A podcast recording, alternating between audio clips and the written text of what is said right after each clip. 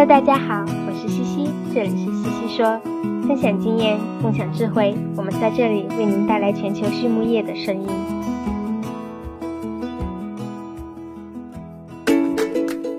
感谢西西说的合作伙伴们：美国达农威公司，值得信赖的营养与健康专家；海纳川生物，微生态制剂领跑者，利用生物科技创造崭新价值。优宝生物、三和药业让健康养殖更简单。隆昌动宝十七年专注研制天然提取添加剂，引领畜牧业节能优产。APC 血浆蛋白全球领导者，帮助动物茁壮成长。大地汉克二十九年专注为动物提供美味与健康。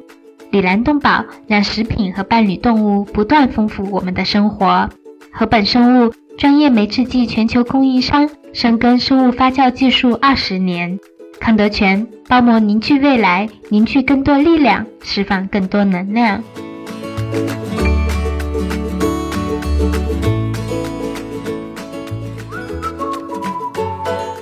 海纳川生物拥有行业领先的基因工程、发酵工程和微囊缓释制剂技术，致力于利用创新型生物技术解决动物肠道健康问题。凭借专业的研发团队，不断开发与打磨抗革兰氏阳性和革兰氏阴性病原菌的抗菌肽微生态制剂，并利用创新型微囊包被技术，显著提高氨基酸酸化剂和植物精油产品的生物学利用效率。海纳川立志成为中国兽用微生态制剂领域的高科技企业领跑者，为行业提供专业高效的抗生素替代品，为饲料安全和食品安全贡献我们的。行业力量。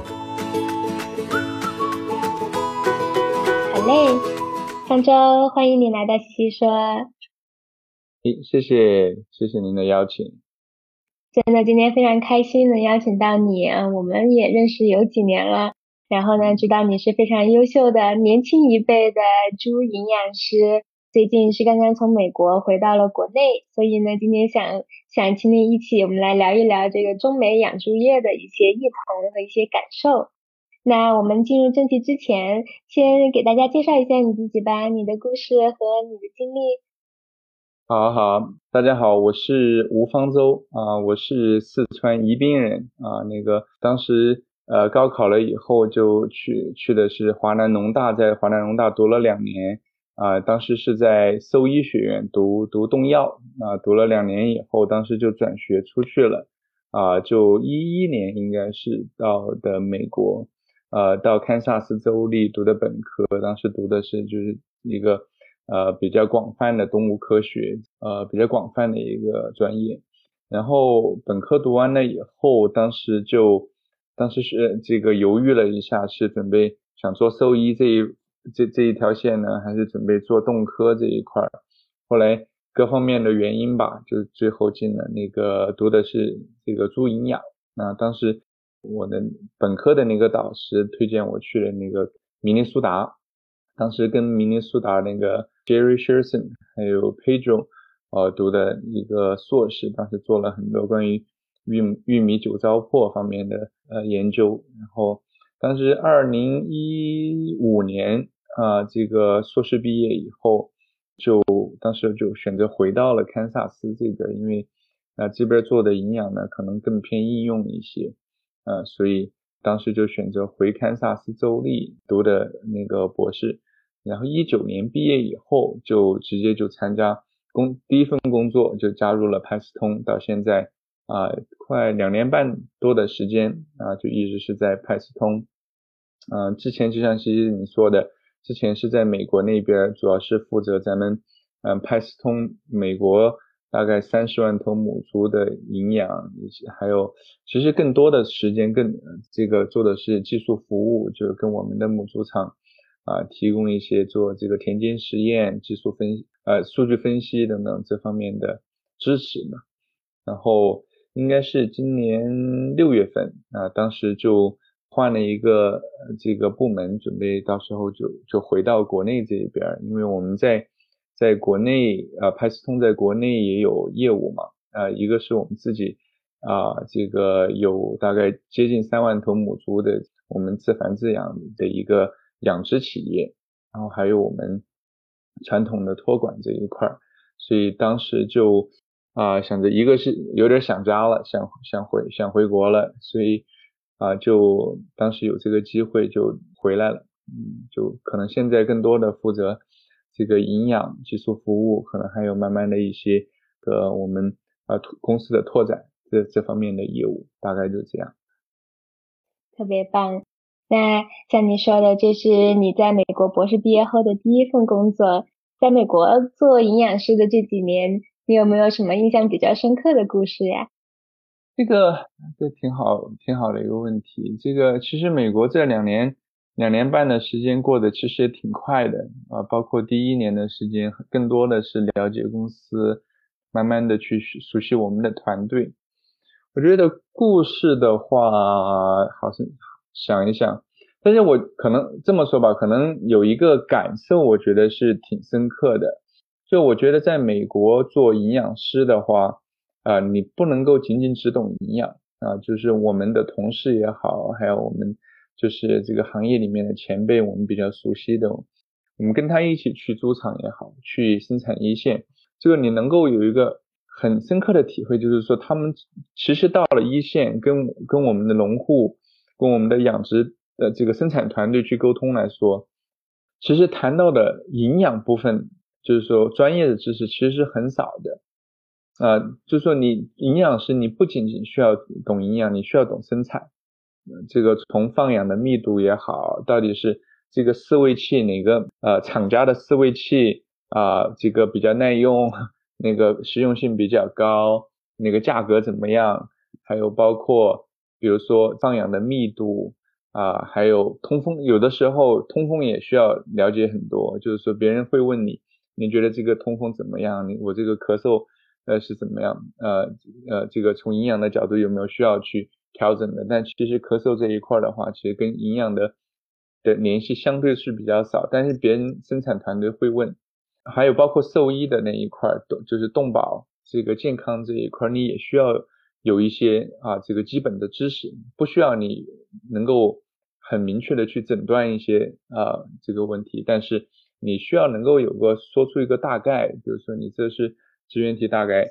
你为什么这个会有跛足的情况，这个跟营养有没有关系，到底是通风的问题还是怎么样？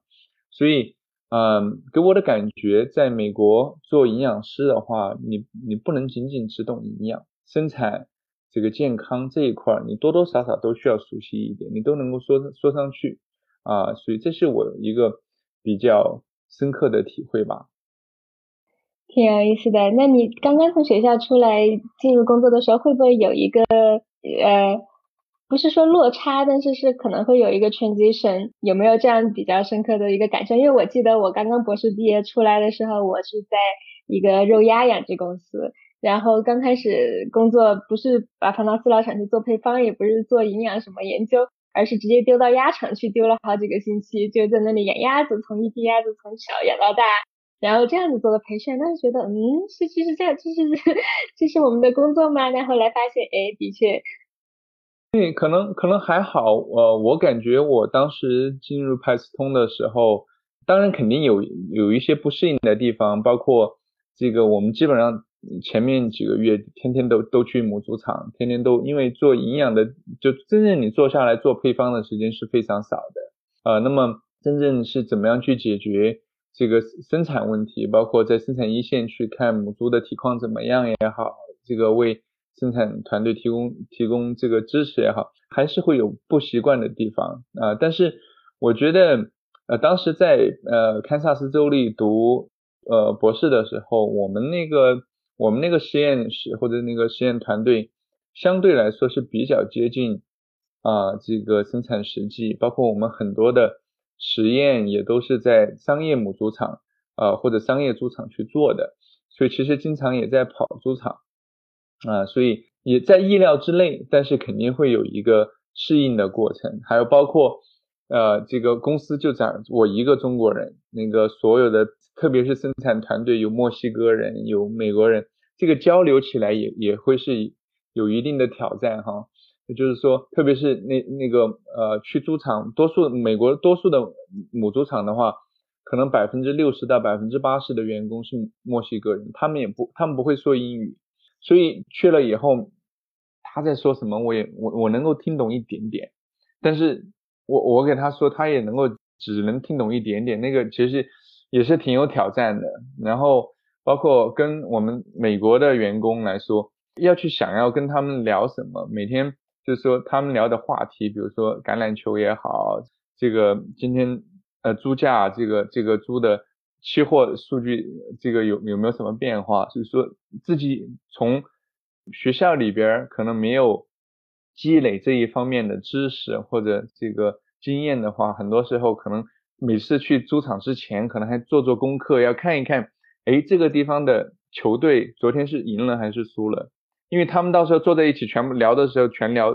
球队的的表现，你如果插不上话的话，也挺尴尬，所以 这一块也挺有意思。对对，是一个学习和适应的一个阶一个过程。那你现在回国有两三个月了，你在之前你跟美国的这个养养殖的同行有做过一个分享，讲中国养猪业的一些情况，我有听那个分享，分享的特别好。的确，就这两个美国和中国之间的养猪业，呃，有很多相似的地方，但是也存在着很多差异。你觉得在你看来，我们之间的一些主要的差异是什么呢？我在想的话，可能中国和美国的养殖行业最大的差异，第一应该是我们这个行业的结构吧，就包括我们现在这个流行的一个话题，我们到底还有多少散养户、小农户这种家庭农场这在，就是比如说啊，这个十到五十头这样的这种小型农场到底有多少啊？占在整个行业里面占多少的百分比？这一块的话，肯定。啊，嗯，对整个行业的这个大环境是一个很大的影响，包括啊，像美国，它这种比较小的，特别是小型的自繁自养是啊越来越少了，非常少，除非是养一些比比较特殊的，像黑猪这种，就是养这种啊纯嗯品系，像这种 black pig 这种啊，它自繁自养有一些，但是这种小型的自繁自养只能占很小的一个部分。这种多数的母猪都是在大的公司、大的集团养殖公司这样的他们的旗下。那么一些农户，他们作为养殖，呃养养猪这一块，他们更多的可能是做合同放养啊，做这个租赁场也好，这种可能比较多。因为这个模式对于美国的这个农业来说，它更适合一些。因为美国的，特别是中西部，它的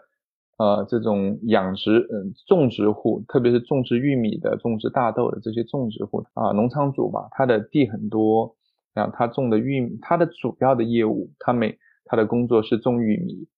种大豆，然后养猪呢，只是一个很小的副业，因为他的第一，他的玉米他收割以后要卖给。这种饲料厂也好，或者这种四大粮商也好，但是他就在想，如果我能够把这个玉米做一个增值的话，它的玉米的价值能够体现的更多，所以我就我就修这个几个育肥场啊，可能就两千四百头啊，或者一千小的两一千两百头左右啊，可可以是断奶到出栏，也可以是从这个生长到出栏这样的，这样的话它能够。饲喂自己家里面的玉米，可能是饲喂自己家里面的豆粕，因为豆他自己大豆种了以后，给这个这个油商去压榨，压榨了以后，然后把自己的豆粕拿回来，他他可以这样的话，他自己种植的部分，他能够有一个价值的提升，然后反过来这个啊这个污水就是这个。呃，猪的粪便的话，它可以用来还田，能够它就节约了这个化肥这一块。所以它的这个养猪，养猪在美国的这种中小型的农农场这种啊，主要的呃这种农场的话，它更多的属于一个副业或者是一个工具，所以它每天花在真正去养猪的时间，去去管理的的这种时间是非常少的，所以这个模式跟咱们国内的这种就是小农户还是占很大的一部分，而且他们的。他们的工作重心都是围绕着养猪，就是说可能呃种植或者别的工作是相对来说比较小的这一块的话啊，会有比较大的不同啊，因为不管是从生物安全也好，还有懂这个对猪的每天的这个花的心思，然后去照顾的程度是是不一样的。当然，嗯，这个体系不同了以后，它接下来的下游的很多的东西都会有很大的差别，特别是营销这一块儿，我觉得除了呃行业的这个构成模式呃不同以外，我觉得最大的呃差别就是我们卖猪的方式会有很大的不同，因为美国的卖呃这个卖猪都是以养殖户直接啊把猪售卖给。这个屠宰屠宰企业啊为主，用这种远期合同的方式，当然也有呃不采用远期合同，用随行就市这样的方式也有，但是绝大的主绝大多数的话，应该都是以远期合同。这样的话，它对风险的管控，还有对这个生产的安排会更有规律一些，更更规范一些啊。那么不像咱们国内。卖猪有的是卖给屠宰场，有的时候我们是卖给中间商，卖给猪贩子，啊，这个可能对我们出栏的结构，还有出栏的方式也好，还有这个猪定价这些也有很大的也有很大的差别，啊，像在美国，因为屠宰这一块儿，屠宰的能力啊，一般是小于我们生猪供应的能力的，所以。啊，所以养猪赚不赚钱，很多时候是看我们这个远期合同跟我们屠宰企业签的远期合同签的怎么样。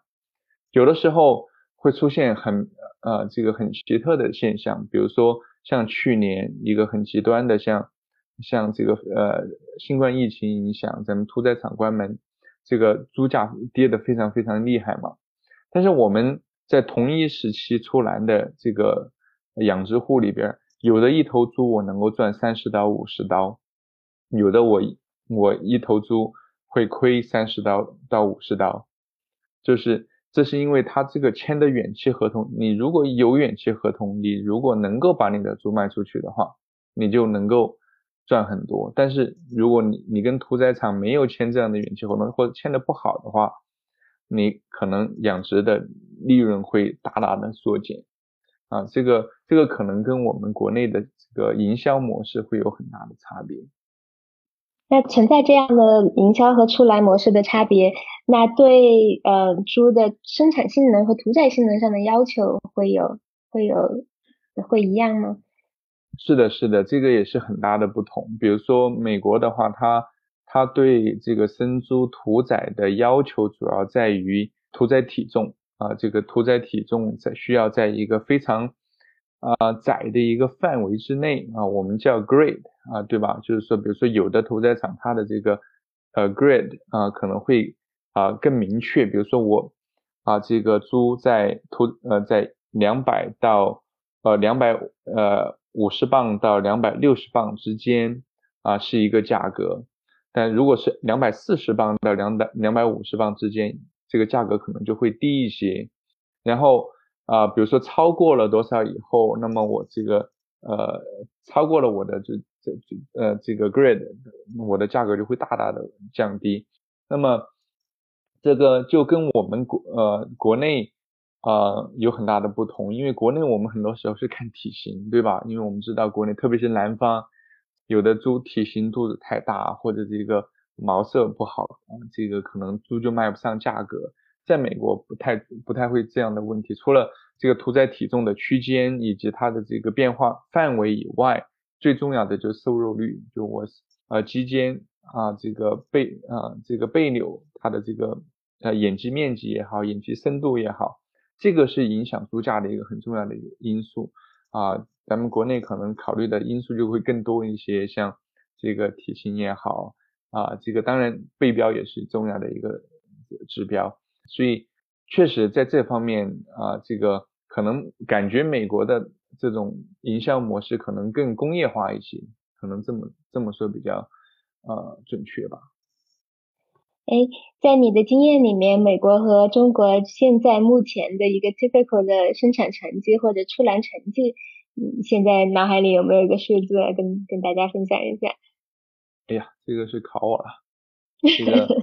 其实其实生产程序的话，我认为没有太大的差别。呃，当然，呃是要同品系的去对比的话，因为啊，如果是比如说美国多数的这种单育的也好，DNA 的也好，或者 PIC 的也好，这种瘦肉型的呃猪，它的这个饲料转化率可能是是有一些优势的啊。但是国内如果是一些品系，可能它没有太多的对比性啊，因为啊，如果是同品系的，我们有做过这样的比较，因为在国内我们派斯通体系，不管是我们自己。啊的三万头母猪，以及我们客户的啊这个大概七万头母猪托管的母猪，都是 PIC 的品系，所以我们能够用 PIC 跟美我们美国 PIC 的的猪去对比的话，啊应该说生产性能上面是啊差别不大的啊，因为在中国和美国都有一些特殊的地方，因为美国的话，可能我饲料。从营养的角度，我的这个能量可能会做得更高一些，因为我的配方比较简单，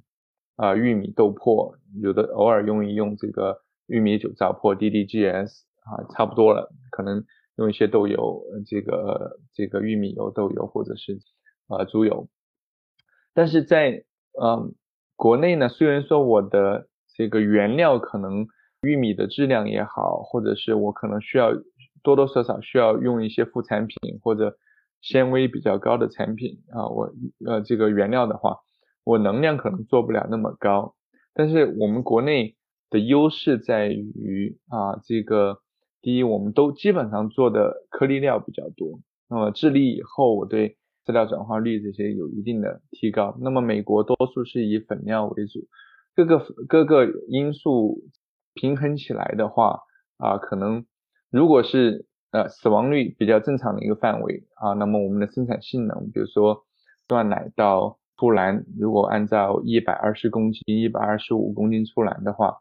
两点五到两点啊六之间的饲料转化率，基本上我是差不多的。我认为可能有的时候国内可能会做的还更好一些。当然，生长速度，比如说零点八。呃，一点一点六到一点七磅，一到一点八磅都有可能。这个换算过来的话，可能是应该是零点五、零点八、零点九，呃，零点八五公斤左右，可能会啊，应该是能够能够匹配的。那可能另外一个因素就是咱们国内的这个疾病的压力，那么死亡率多高，对我们的最后这个报表出来的，嗯。生产程序会的影响可能会远远有可能会远远大于营养、能量、氨基酸本身对生产性能的影响。这也是咱们啊面临的养殖环境不同。母猪的生产性能呢？母猪生产性能的话，这就要看我我认为主要看品系是一个很重要的原因啊。如果我我们国内的厂。啊，如果是用的是比较就这个遗传指数比较高的 PIC 的猪，就跟我们美国是比较匹配的这些猪的话，我们母猪的生产性能能够做得非常好，甚至说比美国的呃会做得更好。我们 PSY 能够做到三十二、三十三左右。呃，虽然说我们的总产国产这些可能会比美国的稍微诶低一点点，因为美国 PIC 它的那个它的后备猪是在不不停的是在。选育就是我的遗传指数能够保持保持在一个比较高的水平，但是国内可能我们自自己留种啊，这这个做的话，我们遗遗传指数存在一个滞后的问题啊，所以我的我的总产活产可能会低一点点，但我们的优势在于啊，相我们的呃这个人工成本相对于美国还是会低一些，所以我们的这个断奶前死亡率包括死胎。呃，会控制的好好很多。啊，包括像我们呃总产比较高的这些厂，我们死亡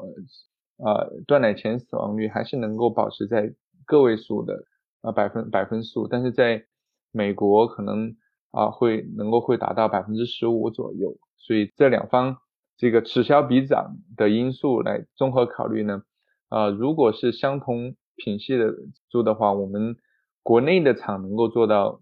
跟美国是一模一样是没有问题，或者甚至说更高。但从整个行业的角度来说，啊，我们的呃母猪的生产性能从总产到活产可能会比美国低一到两头左右，啊，这主要是因为这个遗传选育育种的这个有一些滞后的问题，啊，但是呃，另外的话，从母猪的这些性能，主要就是主要就是对比这些吧，啊，那么可从 PSY 的话，可能美国的这个平均来说，可能如果我没记错的话，可能二十五头左右。国内的话，这两年可能会有一些这个 noisy 啊，可能比如说正常的话，二十三、二十二、十三可能算是 OK 的。所以，当然这两年因为我们有很多商品母猪来留种来作为母猪的话，可能啊影响也是比较大的。你好，那回到营养，你自己本身的工作上，你有没有感受到什么样的差异？做营养的这个。日常的工作，那肯定。你刚才提到了原料的一个差异。对对对，就是原料的使用上面，美国来说是相对比较单纯啊，比较简单，玉米、豆粕、DDGS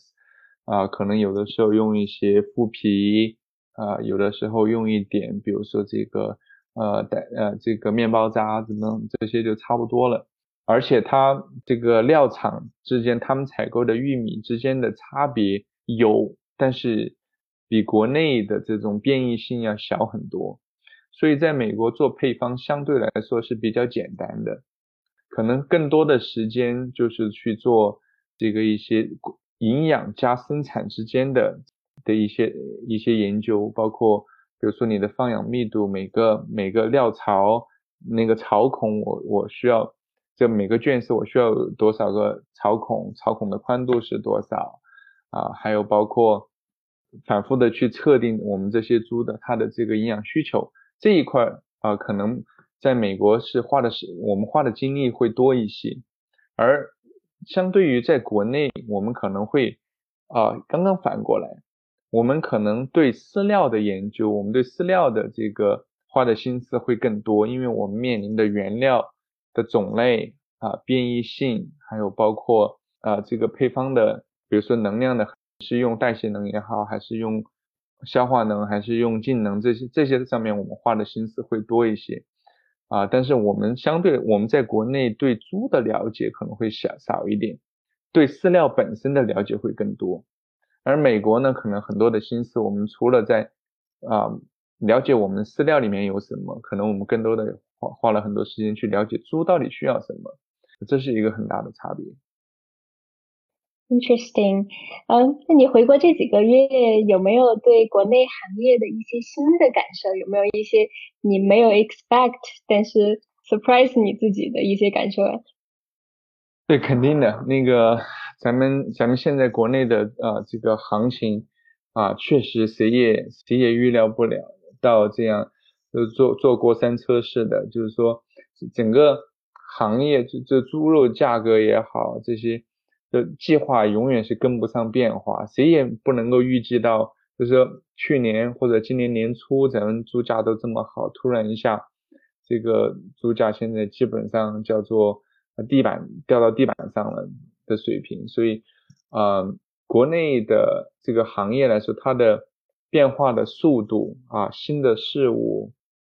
呃，肯肯定比美国要快很多，这个节奏可能可能，我记得去年里曼中国会议的时候，我们还在讲，就我做了一个报告，做怎么样把生产生长速度这个做到最大，我们尽量让猪长得快一些，长得长得好一些，啊，长得重一些，然后我们我们这个收这个利润就会高一些嘛，我们怎么样从营养的角度去做？结果到现在，我们每个人都在说的是，我们怎么样把成本降到最低最低，怎么样把造肉成本降到最低啊？所以这个不管是从生产还是营养的角度，怎么样去啊？不能说预测了，因为现在谁也不敢预测这个行情，猪肉价格怎么样去跟着这个跟着行情的变化去做调整，怎么样把？啊，这个配方也好，啊，这个生产的计划去调整过来，我觉得是是挺有挺有难度，挺有挺有挑战的。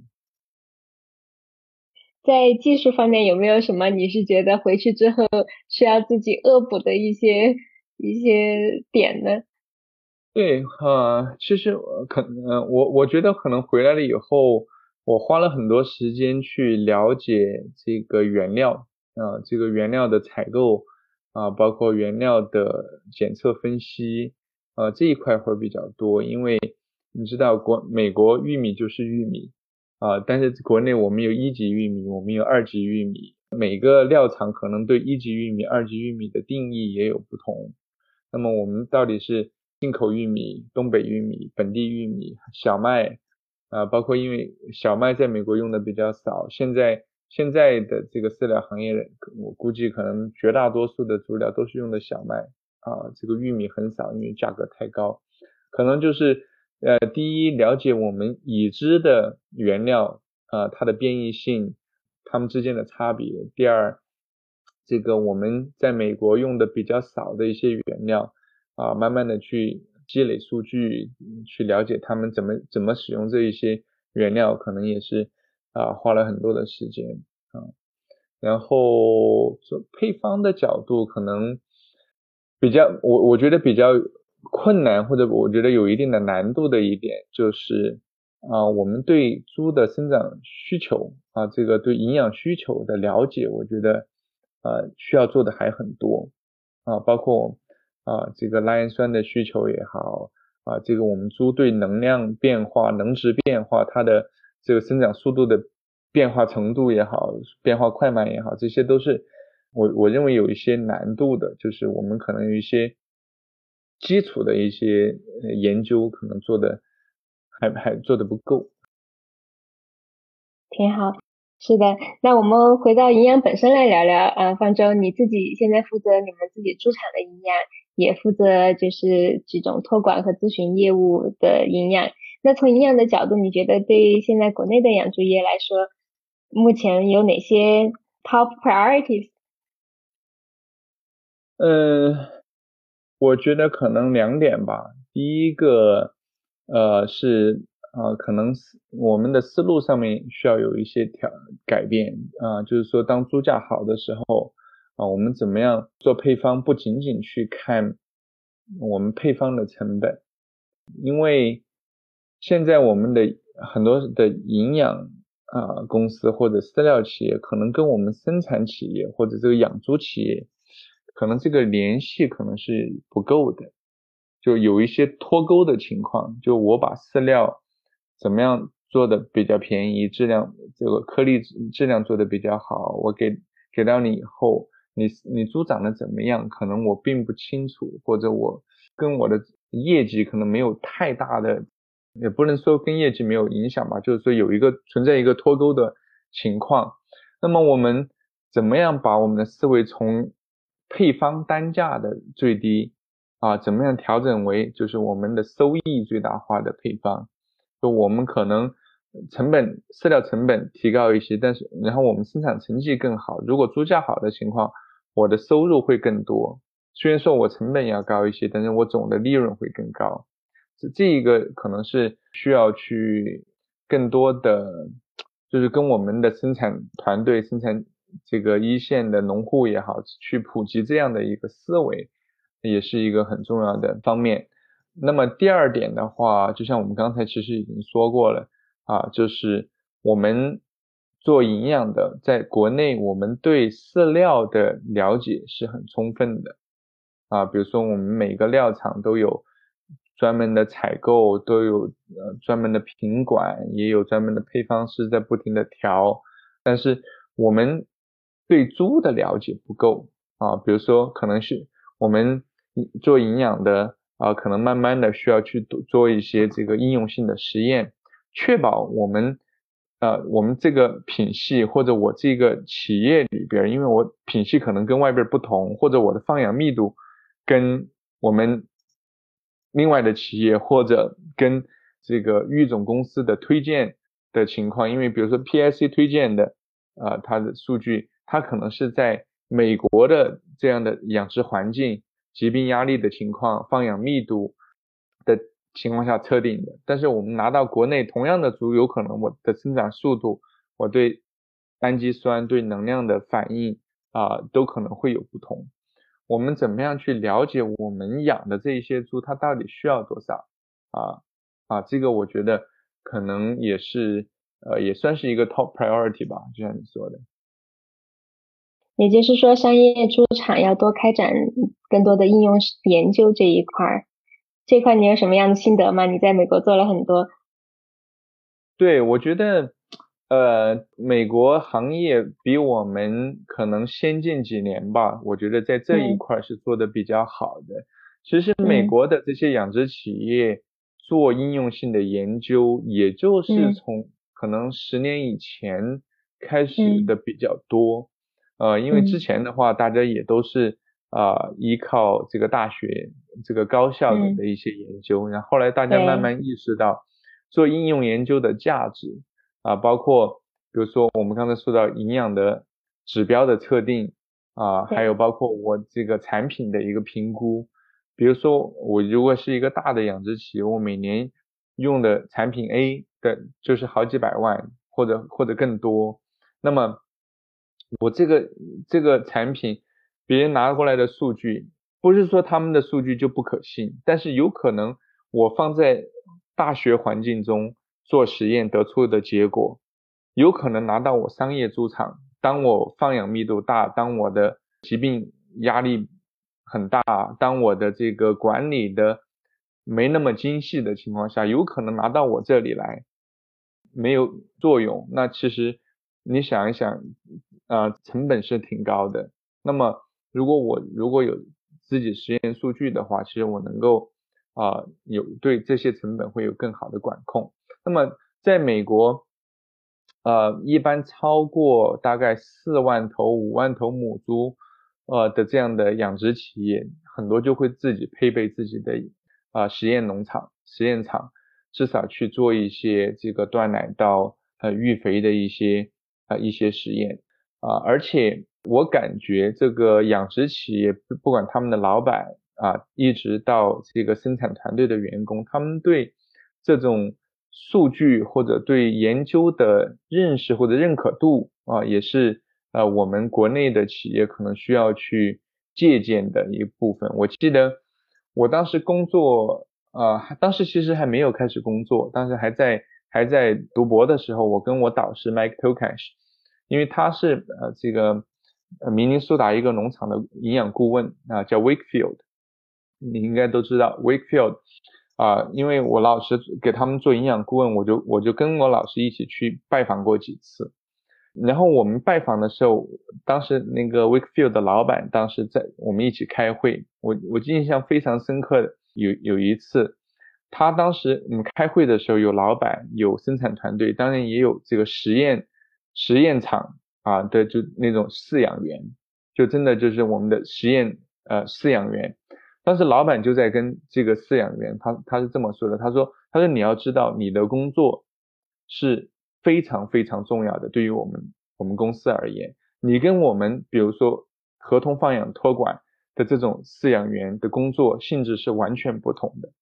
因为你养的这批猪收集的数据，它。对我们整个企业的决策决定有至关重要的作用，所以你你需要知道你的工作啊不仅仅是养一批猪而已，它它的经济效益是巨大。这个对我的，我当时坐在那里，我是觉得挺有震撼的。就是说，对对于一个猪场的老板，他能够在这种啊对数据也好，对这种对应用实验。啊的这个态度，我觉得是非常重视的啊，这一点啊，可能也是我们国内的一些啊企业，包括瑞东，我们自己也在慢慢的啊这个思考，我们可能要开始建实验场啊，也是需要借鉴的一部分。特别好，方舟，你刚才提到了产品的评估，正好，嗯，这一年，包括你今天回去之后，都是这个饲料健康之后的一个很大的一个转变。所以整个替抗产品、替抗添加剂也是大家讨论的比较多的。那对这一块替抗产品的选择和评估上，你怎么看呢？如果在国内现有的条件下，怎么去去做这一块工作呢？对啊，这个是一个比较热门的话题。我记得二零一六年，当时一五年还是一六年，应该是一六年吧。这个美国开始禁抗或者减抗的时候，啊，当时当时我我我在在学校读书，然后就就遇到就很多行业里边讨论这个，讨论的非常多。啊，当时其实我们我记得有一次，我我把我们请欧洲那边请一个德国那边的这个，呃，他是一个养殖企业的老板，他自己也是做营养的，我们过来交流。他其实我觉得他说的非常正确，就是说抗生素去掉以后，如果仅仅从营养的角度想要去弥补这一个差别的话，是肯定不够的，就一定是不够的。就说我们要首先。就跟瘦肉精一样，美国美国人用瘦瘦肉精啊比较多，想要找瘦肉精不用了以后，想要找到一个替代瘦肉精的产品，基本上是找不到的，不可能。同样的抗生素在我们国内的，如果仅从营养的角度，我们是没法百分百替代的。所以，我我认为更多的是从生产，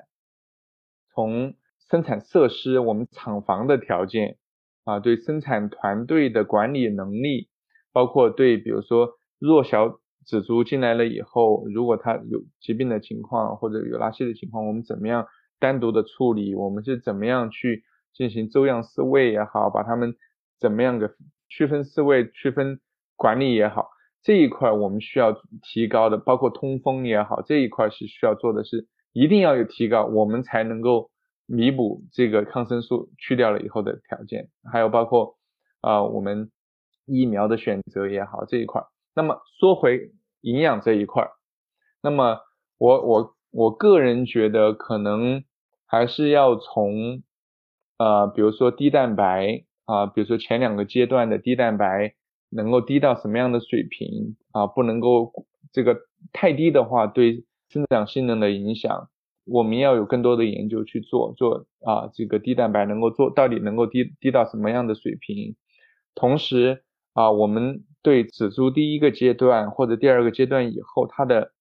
这个营养指标的需求，我们怎么样去尽量去做啊？这个应该叫做补偿性的这饲喂低蛋白饲料以后，我们这个怎么样去补偿性的让它呃呃增长，去弥补之前的损失这一块儿啊，也需要有啊，我觉得也是应应该要去多做研究、多考虑的一个部分。那么。呃，除了这个，我个人是比较呃对纤维这一块还是比较有兴趣，因为欧洲这在这边的研究比较多，包括可溶性纤维和不可溶性纤维的比例，使用什么类型的纤维，到底需要多少啊？包括这一块可能我觉得也是未来啊有潜力的一个方向。那么具体再说回到添加剂的话。我可能对传统比较传统的一些像啊酸化剂也好，当然现在现在氧化锌也不能够用，可能这些传统的肯定是以以它们为基础，然后现在一些新的产品像抗菌肽这些，说实话我我们啊对这些产品的数据和研究可能并啊不太多啊，至少我接触到的部分啊，所以可能这也是我我个人需要去。补课的一个方面，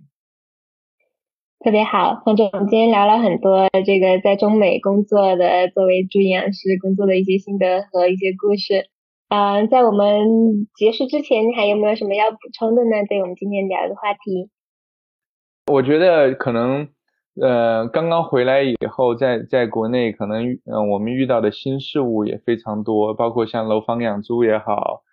对飞温的控制也好，还包括现在呃营养上面去啊呃养呃这个抗生素去氧化锌啊这一块，其实呃很多从美国我们带回来的经验也好，从欧洲去借鉴来的经验也好，很多可能不能够直接照搬到我们国内的这个生产上面，这个确实是一个呃我我挺大的体会。我们我们国内的这个养殖。企业也好，饲料企业也好，我们可能渐渐的需要承担更多的责任去做研究，去研发不仅仅是美式和欧式可能慢慢的是要有我们中式的养殖的方式，这是一个我觉得很大的啊这个进步和改善。包括我回国之前，我记得我最后去拜访我们呃老师在堪萨斯州里，我去给他们做了一个报告，他们就在说，他说，呃，当呃 Mike Tokash 他们这一波人刚刚开始工作的时候，正好是啊这个猪营猪营养的研究或者猪。啊，这个养殖研究从欧洲、从英国作为中心转移到美国，呃，产出数据的中为中心的这样一个过渡的过程。然后现在看来，我们国内呃高校也好，还有慢慢的我们自己的这个商业猪场开始做实验也好，可能慢慢的有可能我们中国国内有可能会成为这个养殖技术、饲料技术发展和研究。数据产生的一个更多的中心，我觉得他们已经开始意识到这一点，对于我们来说也是一个非常重要的啊，这个肯定啊，当然，所以啊，我觉得啊，这个我们回来了以后，包括跟我们国内的团队，我们尽尽量的去啊，为我们的国内的这个行业去服务，去建立我们自己的模式，也是也是挺激动的一个时期吧。现在这个机遇和挑战并存嘛。也是挺挺激动的呃一个时间，现在特别好，我我特别认同你刚才说的，中国一定是未来养殖技术的中心。你知道吗？我今天正在做这个月的营养快报，我就在读这个月发的这些文章，然后这个月发的文章基本上可能百分之七八十都是从从中国高校出来的。然后我当时就感受特别深刻，就觉得嗯不错，所以非常认同。然后我也能感受到你的这种激动和一种责任感，特别好。反正，美国达诺威公司是全球酵母培养物生产经营领域的领导者，超过七十年来，达诺威产品的有效性和一致性。已经反复得到市场和生产实践的验证。达诺威酵母培养物通过抵御应激的袭扰，改善和维护免疫健康和消化健康，来提高动物的生长和生产性能，以及确保畜产品的食品安全。达诺威始终致力于追求技术的创新和更好的质量，为养殖场和饲料厂等类型的客户提供经济有效且可持续发展的解决方案。行，那我们结束之前有三个这个非技术的问题想问到你啊。呃，第一个问题是你现在最喜欢的一本专业书籍或者一个参考参考书籍，或者你获取专业专业信息的渠道是什么呢？我可能回去看 NRC 的时间是比较多的，包括不仅仅是回去看那后面啊这个每个营养营养指标也好，或者是这个原料的这个数据也好，可能。其实回回去慢慢读 NRC，其实发现之前所学到的东西，其实上面很多都都写的挺好的，所以也可能是我读的别的专业书籍可能不够吧，所以我这个对 NRC 的依赖是一直是存在的。那么其他接触这个专业知识的呃这个渠道呢，可能我更多的是依靠就是我们同事这个行业里面同行之间的一些交流。我记得我我当时刚刚开始读读博的时候，我一我的其中一个老师呃，Bob Goodman，他说的，他说他说你们，他当时上课，我们所有的同学在一起，他说你们出去以后，你们毕业以后，你会发现，其实最最有用的就是给你同事打电话，